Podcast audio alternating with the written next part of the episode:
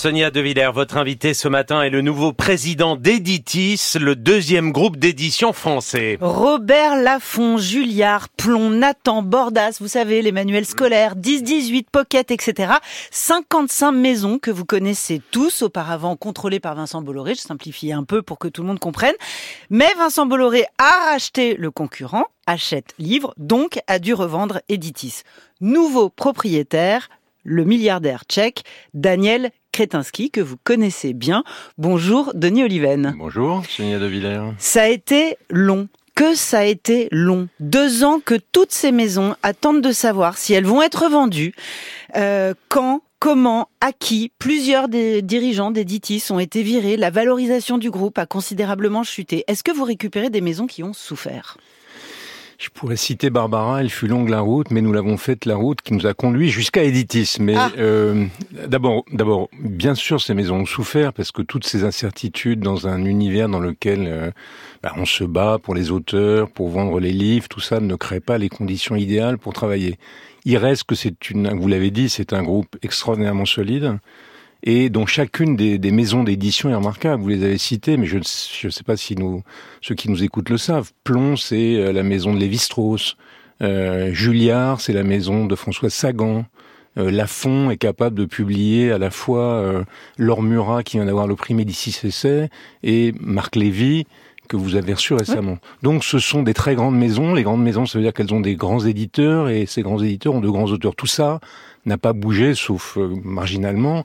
Donc la base est solide. Il va falloir maintenant redonner à ce groupe la sérénité, euh, la liberté, la diverse, le goût de la diversité et du pluralisme qui ont fait sa grandeur. Ah parce qu'il l'avait perdu, le goût de la diversité et du pluralisme, parce que vous entrez dans une bataille face à Hachette Livre, le numéro un euh, du marché français, doté de splendides maisons d'édition, Grasset, Stock, Calman Levy, JC Lattès. Aujourd'hui, ce sont vos concurrents frontaux. Et pour comment dire euh, qualifier les atouts d'Editis, vous disiez hier au Figaro, c'est surtout un groupe où règne la liberté éditoriale et qui cultive la diversité des opinions. Qu'est-ce que ça signifie, Denis Oliven? Ça signifie que sous la houlette de Vincent Bolloré, Hachette est menacé de perdre sa liberté éditoriale? Euh, André Gide disait il ne faut jamais écrire contre. Mais moi je dis il ne faut jamais penser contre. Donc je ne vais pas me soucier de savoir ce qui s'est passé avant ou de ce qui va se passer chez Hachette. Ce que j'ai dit c'est quel était notre projet, nous, Et on, je pense, nous pensons que le livre joue un rôle absolument décisif dans la démocratie, dans la civilisation. Donc quand vous publiez 5000 livres par an, ce qui est le cas d'Editis, votre impact sur euh, notre société démocratique, notre débat est décisif. Donc euh, on va hum, guider cette entreprise avec le souci, moi en particulier, de protéger son indépendance contre tous les pouvoirs, sa liberté d'esprit, c'est-à-dire pas seulement la liberté vis-à-vis des institutions, mm. mais la liberté aussi vis-à-vis des conformismes, des, des, oui, des conformismes de tout poil, et puis dans le souci de la, la, la, diversité, de la pluralité des opinions, des croyances, des convictions. On pense que c'est ça qui fait de d'Editis, qui va faire d'Editis un grand groupe. Bah bien sûr Alors ce que, font les autres, ce que font les autres, c'est leur, c'est leur sujet, c'est pas le mien. Bah si, c'est le vôtre. Et bien sûr que vous vous préoccupez de savoir ce qui va se passer euh, chez Hachette Maison, vous connaissez très bien parce que c'est un groupe dans lequel vous avez longtemps travaillé, donc vous connaissez les éditeurs, vous connaissez plusieurs de leurs auteurs. Évidemment que ça vous préoccupe. Ça vous préoccupe parce que ça préoccupe aussi Gallimard, autre concurrent. Ça préoccupe aussi Albin Michel, autre concurrent. Ça préoccupe aussi Le Seuil.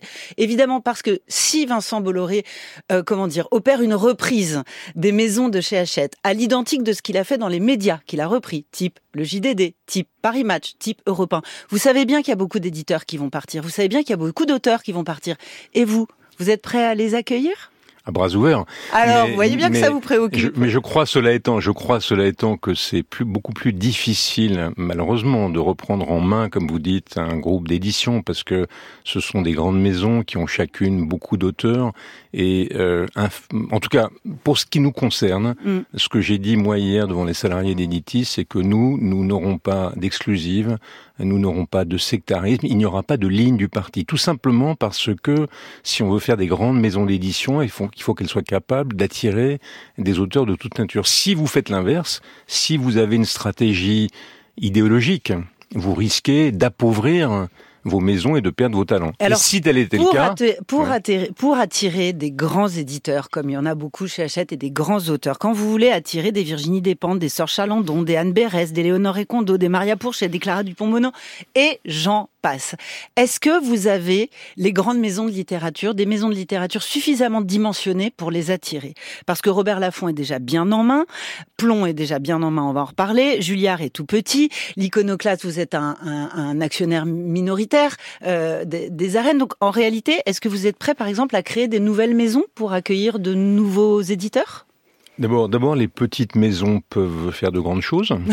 vous venez de citer l'iconoclaste, et de, devenir la, de, de la regretter puisqu'elle a disparu prématurément, Sophie de Sivry, qui était une merveilleuse éditrice.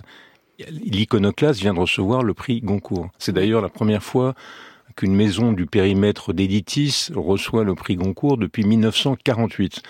C'est le, le, le, travail de mes prédécesseurs, mais je dois dire que j'ai vu un signe des dieux pour notre arrivée euh, à Editis. Donc d'abord, les petites maisons peuvent faire de grandes choses, surtout quand elles ont de grands éditeurs. Donc, ensuite, est-ce que vous êtes prêt ensuite, à en créer de nouvelles? Est-ce que vous êtes prêt à en racheter d'autres? Créer de nouvelles, on a déjà 56 maisons d'édition, donc euh, mm -hmm. pourquoi pas? Mais je crois pas que ce soit. Prenez une maison comme Julliard. Euh, qui a été une immense maison littéraire. Je vous, je vous ai dit Sagan, mais je pourrais vous citer bien d'autres auteurs de Julliard. Julliard a un peu disparu aujourd'hui. Donc si demain un grand éditeur voulait prendre en charge Julliard et refaire de Julliard la grande maison qu'elle a été, accueillir les François Sagan d'aujourd'hui, euh, on en serait ravis. Donc on a, on a tout à fait de la place, croyez-moi, Le message pour est très bien passé chez Hachette. Vous héritez d'un groupe qui a donc été sous la coupe de, de, de Vivendi et donc par le biais de Vivendi de Vincent Bolloré. Je voudrais qu'on parle du cas Plomb parce que là aussi c'est une très ancienne maison d'édition française qui est dirigée par une femme qui s'appelle Lise Boel, qui est l'éditrice historique d'Éric Zemmour, de Philippe Devilliers, qui publie aujourd'hui les livres de Christine Kelly et de Marc Menant, Visage de CNews. Est-ce que vous avez vocation à poursuivre ce projet éditorial? vous me posez des questions auxquelles je ne peux évidemment pas répondre parce que ce sera une discussion que nous aurons avec les intéressés. Euh, Est-ce que une, un groupe comme Editis doit publier Editis comprend par exemple la découverte. La découverte, c'est l'ancienne maison Maspero. J'ai moi-même, jeune militant trotskiste, monté la garde devant la librairie Maspero pour éviter qu'elle ne soit attaquée par les fascistes. Donc, euh, on a d'un côté Maspero, on a d'un côté la découverte, mais on pourrait tout à fait avoir. Il, il entre dans ma vision de l'édition qu'on pourrait aussi avoir euh, Christine Kelly, enfin, ou que sais-je. Je veux dire, c'est une, une, fois encore un, un groupe d'édition doit être pluraliste, me semble-t-il, quand c'est un grand groupe. Donc, ensuite, est-ce que c'est à plomb de faire ça? Ça, c'est une autre discussion. Est-ce qu'il est conforme à la nature de Plomb, à son histoire? Plomb, c'est l'une des plus vieilles maisons d'édition Mhm. mmh. françaises. Et je vous le redis, ça a été la maison du général de Gaulle, mais celle de Claude Lévi-Strauss aussi. C'est la maison de Terre humaine. De tout ça, on va discuter avec les intéressés. Très bien.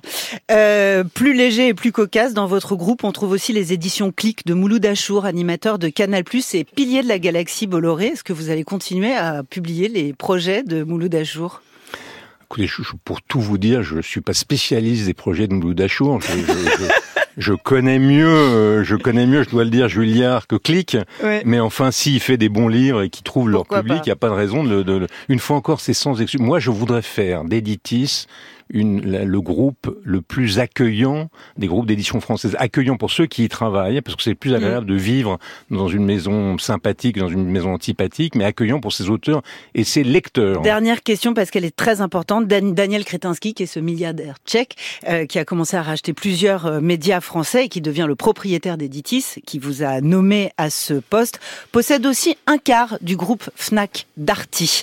Voilà, la Commission européenne n'y a vu aucun problème. Je vous pose quand même la question, est-ce que les livres des 55 maisons d'Editis seront-ils mieux placés que les autres à la FNAC? Je vous dis ça parce que la FNAC, c'est très important pour vendre des livres. Certainement pas. Ça n'est ni l'intérêt d'Editis de n'avoir que la FNAC comme interlocuteur, parce qu'on soutient notamment la librairie indépendante, et ça n'est certainement pas l'intérêt de la FNAC que j'ai dirigé autrefois, d'avoir des relations privilégiées avec tel ou tel éditeur. Donc c'est certainement pas ça qui va se passer. Merci beaucoup, Denis Olivier. Merci à vous. Et bonne journée.